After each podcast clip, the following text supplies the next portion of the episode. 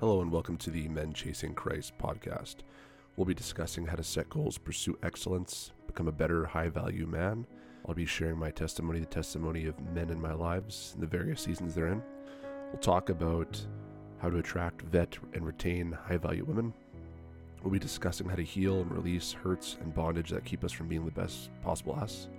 We'll talk a little bit about biblical masculinity, studying men of the Bible such as Adam, Jacob, Samson, Jeremiah, Matthew, Philip, and Timothy, and especially Jesus Christ, who was the ultimate man. So, whether you're looking to strictly get some devotional material, fix a few problem behaviors that you've recognized within yourself, or just figure out how can I do a little better, this would be the right spot for you guys. I'm by no means an expert in doing everything right, but I did everything wrong so you guys don't have to. we can learn from my mistakes. We can talk about how I'm doing things now and why I made the changes I did. And ultimately, the goal is to lead fellow men to Christ, help them become stronger leaders both for themselves and for those around them. So we can go from being the main root cause of the majority of the world's problems to blessings that bring safety and peace everywhere we go. Just like to start us off with a little prayer here first. Dear Father God, holy is your name. I'd like to pray for all the people and all the men listening to this podcast right now. Pray for healing over their bodies, their minds, and their souls. That any circumstances that are difficult or not ideal would change for them and open and yield to them. That if they're living with fear or anxiety or any type of major internal challenge, that that would dissipate in the name of Jesus Christ. I'd like to pray that there'd be breakthrough within these people, within these men, and within their lives, the people around them. We'd like to pray for that today. I'd like to pray miracles over every aspect of their life in Jesus Christ's name.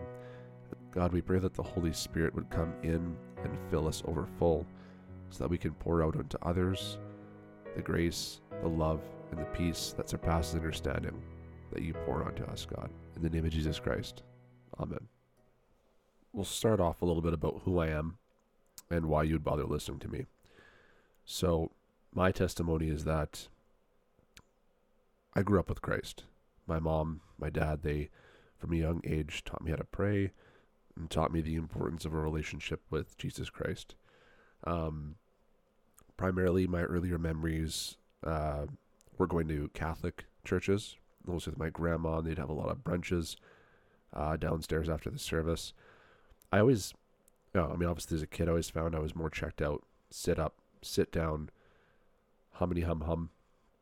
But uh, my parents really, really tried and really fostered a deep relationship, and it it did stick. It did make a difference. I did find myself, even as a child, uh, praying in bed and you know trying to assemble what what I thought a connection with God was. That being said, I I grew up a pretty troubled kid. I was quite a bad kid.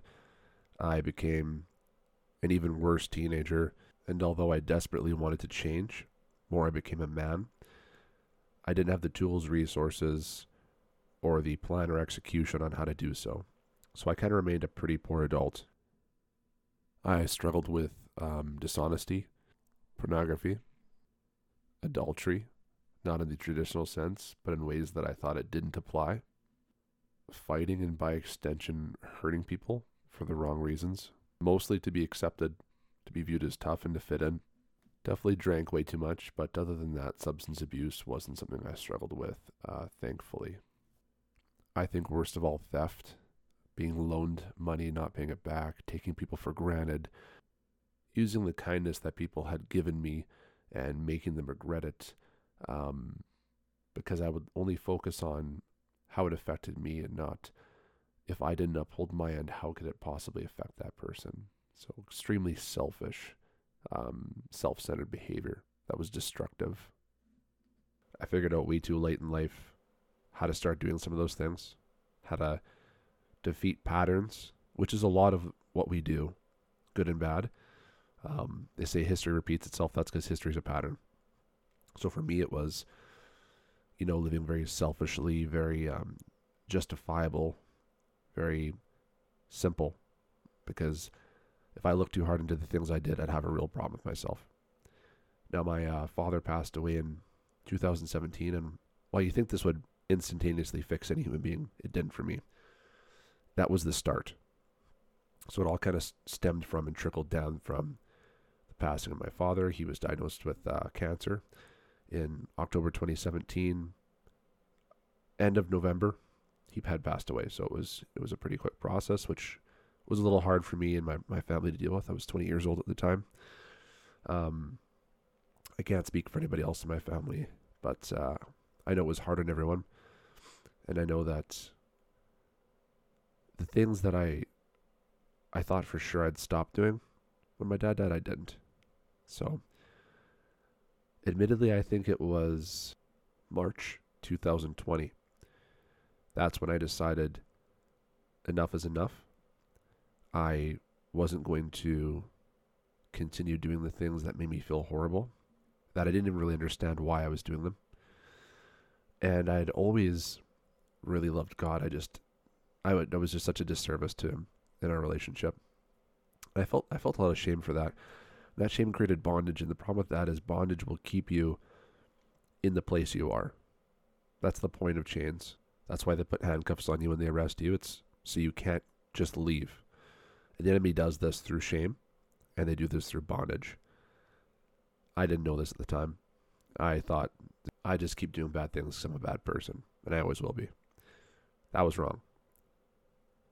I was doing bad things because I was used to doing bad things, and I didn't give myself a reason to do better. I didn't feel I deserved better. So, March 2019, I'd ended a kind of tumultuous relationship that I had at the time, and you know, I started, I started getting into fitness. I started jogging, and it was in jogging I found that I could think more about myself and about God and what I wanted. And I didn't ever audibly hear the Spirit or hear God or anything like that. I've never been that type of person. But I definitely, I definitely would say I got more gut feelings when I would uh, go for a nice three or four or five kilometer jog and not even listen to music most times. Sometimes. Most times I wouldn't listen to music and I would just think. And it's like my thoughts would give me deeper inclinations on what I should or want to do. So as this happened, it really, really came onto my heart that I wanted to start going to church. I wanted to get a Bible and I want to start reading the Word, and like you know, not just talk about it. I used, I'm just one of these guys that used to always just talk, talk, talk about what I would do, and never do it. And I didn't want to do that anymore either. So, eventually, I got my own place in Red Deer, Alberta, and lo and behold, the tenants upstairs were a an awesome Christian couple, really nice people. And uh, they encouraged me. They'd kind of chip away at me, like, "Oh, why don't you come to church? Oh, there's this event." And I started going to the events outside, which would be like people would gather around outside in like a campsite fashion, sit in chairs, bring their Bibles. They'd just talk and connect, and kind of like, kind of like shoot the stuff a little bit and then they'd have like biblical discussion. But there was nothing structured, was nothing forced. And so I'll never forget the first time I came because I came with my Bible, my new Bible, which was a gift. It was a MacArthur Study Bible, and it's it's been my rock ever since. But I I went and they'd asked me like how they think it salvation works and what I believed, and of course what I believed for the most part made sense and aligned with what they believe, which is just quite simply what Jesus Christ taught. So I started going to church, started getting in the Word. I didn't read the Bible every day. I didn't read it very long every day. At first, actually, it felt more like a chore. It felt like, oh man, like, am I going to enjoy this one day? And uh, I do now. That's the thing. If I never would have started, if I never would have gotten into the, how, how do I even interpret this stuff? How do I apply it? How do I understand it? What what do these 18 paragraphs even say? What are they trying to say to me? I never looked at it that way. I was just reading and hoping to catch something. And a lot of the time, more or less, it's like I was reading a newspaper article, like very, very black and white, very legalistic. But what I didn't know is there's power in the word. And when you're reading, it's reading you. It's the only book that reads you back as one of my favorite mentors likes to say. It um it works on you. And that's what you need. So even if you're reading for the sake of reading at the start, do that. Start there because that might be the only starting point for some people, like myself. So after getting into this word, I noticed my heart started to change. I started to feel more clearly and intentional about wanting more, more of a relationship with God, more of a understanding of God, more of a more of a path on how I can do better and, and not undo everything I did because that's impossible, but never to do it again. Right? How to never push relationships, family, and friends away in the ways that I had in the past and try to become a man of integrity and a man of some kind of value before it's too late. But most importantly, to have a relationship with God and, and to be saved. And while this is not in chronological order, it's important to know that I was married once before in uh, October 5th, 2013. That didn't work out. I was married to a non believer, a person who, as it turns out, didn't want children and had committed adultery. And so that went way out the window real quick. I also believe I always knew from the start that it was just something I was doing because it was the next step. And I feel like a lot of people, and a lot of men especially, get sucked into this trap of, but it's the next step. Is it? Then why does it feel so wrong? So keeping this in mind, that I'd failed marriage, even though it wasn't all my fault, there's definitely factors that were. So I had this to bear in mind that I'd already failed this. I'd already failed friends and lost them. I'd failed family that really have no idea how I didn't push them away 100% yet. That's more of a, a character reference to them than it is anything else because trust me, I deserve it. Um, I was left with all these things. And I said, I want to be a good brother. I want to be a good brother in law. I want to be a, a good uncle. I want to be a good son. I want to be a good husband and father. But it sounds a lot like, from what I'm reading in the Bible, first I got to be a good Christian. First, I have to be a good me. And that was the realization that I had. So, born and raised Christian, absolute deviant, even though I had the love of God in my heart since the day that I can remember, as early as I can remember, I didn't act on it. I was also very controlling and didn't surrender control of my life. Wanted to control my finances, what was dating, when I was dating them, what I was doing with them. I did lose my virginity at uh, a young age and was sexually active all the way up until I met my current partner. Um, so I was doing all the wrong things and wondering how I can stop this. Got into the Word. The Word told me it all starts with how much you can understand and love Jesus Christ. This marinated with me for a while. I definitely protested on that thought initially. And it wasn't actually until my comforts were taken away and that I had the opportunity to fully surrender. So during the COVID pandemic, I was told to take a vaccine that at the time I didn't I didn't have enough information for to believe in. I didn't have enough understanding to want to put something that I didn't trust and understand in my body. And my employers, given the position that they had to take because it was under a certain provincial medical field in Alberta, told me that I either had to take the injections or lose my job keep in mind, me and my bosses loved each other. I had a great employment. It was a three-year employment, and I thought, oh, there's there's no way this is going to be an issue. Like these guys are, my bosses were incredible. The clinical manager was, my supervisor was, all the staff were, all the clients were. This is a non-issue, and then it was. And I thought, I don't know what to do, but I know in my heart that I'm not ready to do this vaccine yet. Could be wrong. It could be right but to me it it doesn't feel right. So I'm I'm left with giving in to have comfort or standing up for what I believe in, which is a new thing that's been stirring in my heart since I got into the word, is not to just do the same old stuff and be the same old Logan that I was. So emotionally raw, exposed, vulnerable, shaken up, kind of a precursor to a bunch of change. I'm sitting there like a bottle of nitroglycerin just waiting for somebody to bump me. And now this happens. And I hit my knees and I cried and I prayed and I said, God, I don't know what you'll have me do, where you'll have me do it, or if I'll even get paid for what you're going to have me do, or how much. But please give me a career that I can love and I can thrive in. And please give me a woman that I can love and I can thrive with. If you'll only do these two things for me and hopefully give me children, I will go anywhere you want and do anything you need. I surrender my finances to you, my love to you, my hopes, my dreams, and my fears, the things I want to change, the things I've done, the things I'm meant to do.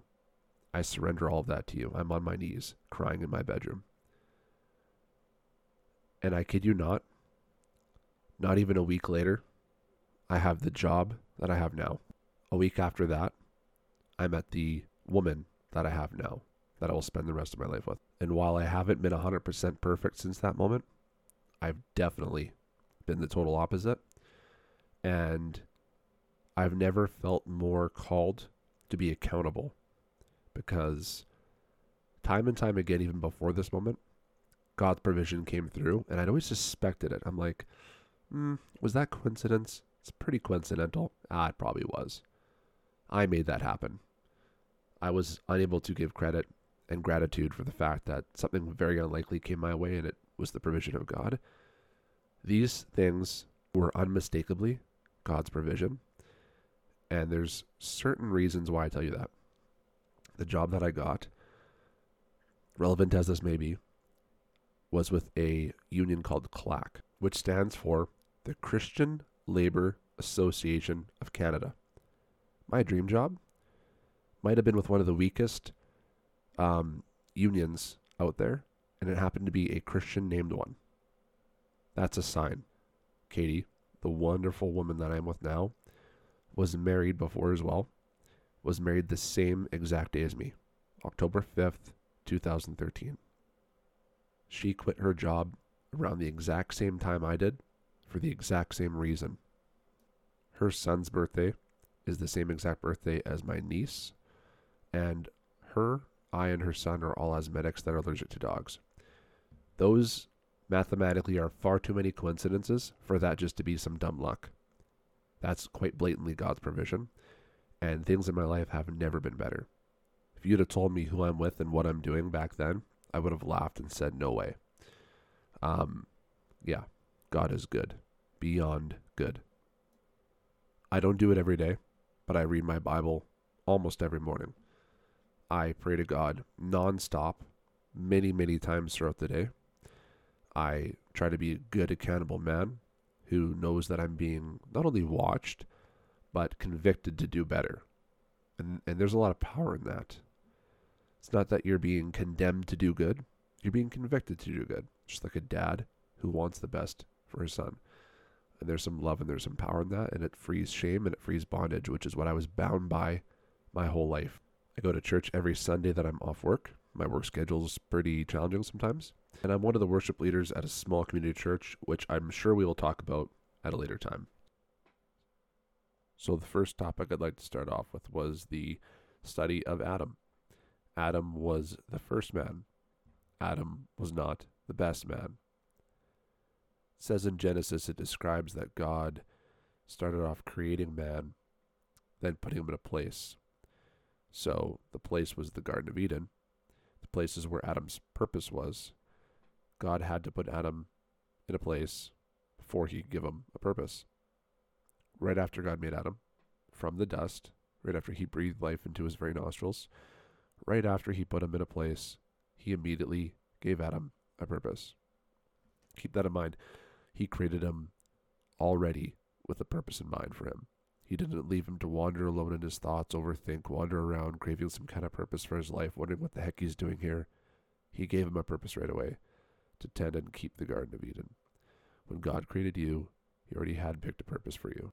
He didn't make you and say, ah, oh, this guy's one month old, I got time to figure it out yet. He already had that decided. He made you an intentional design of His own, made perfect in His image, with your very own purpose. He already and always knew what He wanted for you. It's our job as men to learn to hear God so we can figure out just what that is. It's important to know, you know, and maybe God doesn't, want us to know what that purpose is right away. Maybe He doesn't want us to know what that end game is. I mean, think of how many things we do differently. Not at all. Maybe even totally backwards if we knew what the end game was. The things we had to do, the things we had to go through, the feelings we had to feel, and the lessons we had to learn, those were all in order to be ready for our purpose. So sometimes we get prepared in ways we don't want for things that we do want. Remember, God, He prepares the called, He doesn't call the prepared. So there's a big difference there. He also has multiple purposes for our lives. You know, He didn't make Adam, leave him to tend a garden, say, that's a wrap. Cut, print, film. That wasn't it.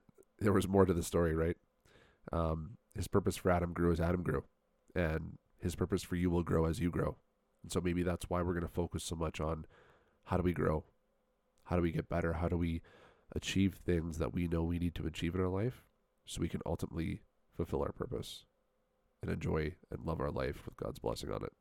Guys with children, you'll know this. You want good things for your kids, right?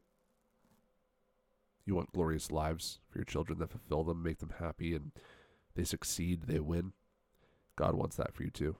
I don't think there's a dad out there who's like, yeah, I hope my son works at McDonald's forever. Free fries for life. It's just not realistic. I think we hope that they aspire to be whatever brings them joy, whatever's good, whatever brings them long term happiness and closer to God. Whatever makes their hearts full. And He's the same way. That comes from somewhere. All good things, I believe, come from Him, and that's definitely a good thing. He does expect us to do things, though. He does have expectations and hopes for us that we will further the kingdom of heaven and further our pursuit of it. When I read Genesis, it's obvious that God also gave Adam a structure, a framework to operate within, a set of guidelines. Do this, don't do that. People with kids know how important this is. That's literally what operant conditioning is. Part of operant conditioning is understanding the framework and the rules in order to know how to navigate them successfully. It says Genesis 2:16, "The Lord commanded the man, saying, Of every tree of the garden you may freely eat, but of the tree of the knowledge of good and evil you shall not eat, or in the day that you eat of it, you shall surely die." Simple. Eat this, don't eat that. When I read further, you can see God evolved Adam's purpose. He expanded it, like we talked about. As he grew, so did it. Creating animals for him to have companionship with, so he could name them all. But that wasn't good enough. God wasn't finished in Adam's life. God's not done working in Adam's favor. It's like he's not finished with yours, and he's not done working in yours. He still has plans for you. You're still in his favor. Once he pursues you, he pursues you relentlessly forever. That's kind of the amazing thing about him. It's us that stops pursuing him. God saw no helper was comparable to him, and so he made woman. It says in Genesis 2:21, "And the Lord God caused a deep sleep to fall on Adam, and he slept. And he took one of his ribs and closed up the flesh in its place. Then the rib which the Lord God had taken from the man, he made into a woman and brought her to the man." So interesting. You notice that pattern? He makes you. He puts you in a place. He gives you some purpose. You grow, so does your purpose. You operate within the framework. Thus, you do better, growing more, and your purpose grows. Now you're ready. You've done the work. God brings you the woman. You see how that works? And don't forget, He's preparing the called, so you're not never a finished product. You never will be but it's important to recognize that he's going to expect you to put in some footwork before he gives you what you want. So it says, God saw that man was alone and said in Genesis 2:18, "It is not good that man should be alone." So he made him a partner. So, yes, there is somebody out there for you. God made you a partner. You might be in a vastly different journey or season than the person next to you, and comparison analysis is killing the fact that you're not on the same path. Stop looking in their lane, look in yours. He's got a plan for you. Just remember, a, mustard seed size amount of faith can move a mountain. Less than that can bring you the things that are on your heart, be they good and, and line with His will. So if you're single, maybe God hasn't brought you that partner yet. Maybe He's still doing work in you to be ready. maybe he's still expanding your purpose so that you can be a better leader. Just trust that he sees that it's not good. He's fixing it. He's got a plan. He's already had a plan for you the whole time. Maybe you're married. Maybe you've got a fiance. Maybe you're dating somebody who you're sure is the one or you hope is the one. This is different. Um, keep in mind, God brought the woman to you. He brought you to the woman. There's going to be bad times. It's going to be good times. Um, I think as long as you do things the right way, there'll be a blessing and an anointing upon your life. And we'll talk later about how to vet and make sure about the second biggest decision of your life. First being to follow God, and the second being choosing your partner. So we'll talk more about that later. Back to Adam. So again, God put him in a place, gave him a purpose, gave him a partner, and then only after he had all those things did he allow the enemy to test him, to attack him, to try to take away his purpose. Enter the snake. You know, this part of the story always gets me. I'm genuinely like curious. How many dudes you walk in and your wife's sitting on the sectional couch and she's chatting with a snake? And you're like, oh, that's fine. Hey, what's in the fridge? Like, what? Your girl is chatting up snakes, bro. You're not going to do nothing about that. That's the definition of passivity. So, this is where we actually see the first case and the strongest case of Adam's passivity. I don't know about you guys, but that happens in my relationship. Number one, me and Katie are going to have a serious conversation about what to do and what not to do. But, like, that snake is getting its head kicked in and it's getting thrown outside so fast. The second you find yourself or your partner in these situations, people, places, conversations that turn you from God or they kind of sound suspect, it's your duty to not be passive. It's your duty to say, honey, I love you, but we don't talk to snakes in our household. So I'm going to throw him out now and you're not going to do this again. Does that make sense? I'm just saying this because I love you. Adam doesn't do this. As we know, he plays passive. Eve chats up this snake, eats the fruit, shares the fruit with Adam. They're both suddenly aware of their nakedness. They're full of shame, therefore full of bondage.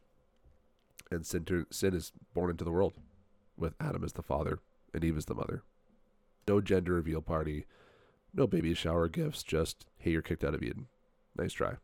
I always find this part super interesting, and it's been talked on by a lot of people in the same manner. So I have no interest in changing a good thing. Like everyone speaks to this relatively the same, and I'm going to as well. It's God calls to Adam.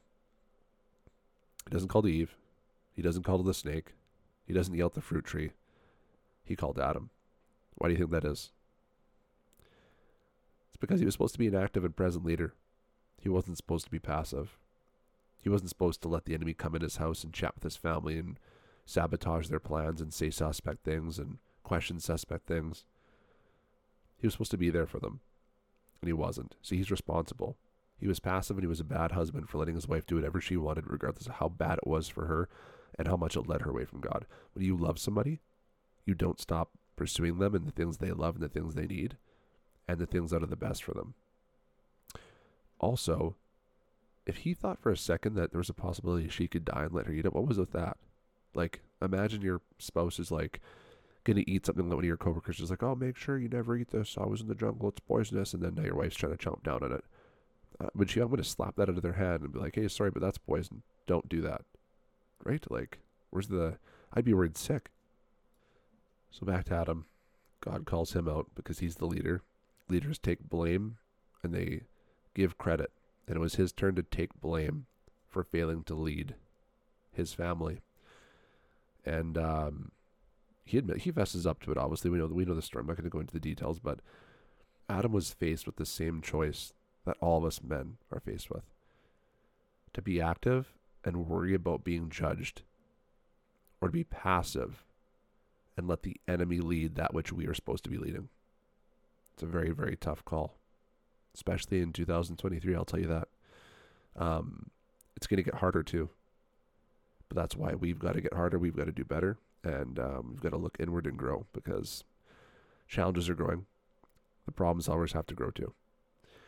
So, like I said, he was faced with a choice to eat fruit from the tree of life or to eat fruit from the tree of knowledge of good and evil. And this is the same choice we have to make every day. I think in order to not overburden you guys with too much at once, and because this is all very new to me, I think we're going to split the podcast up here. We'll break this down into two parts. This will be part one. Part two will follow the same exact material we're talking about.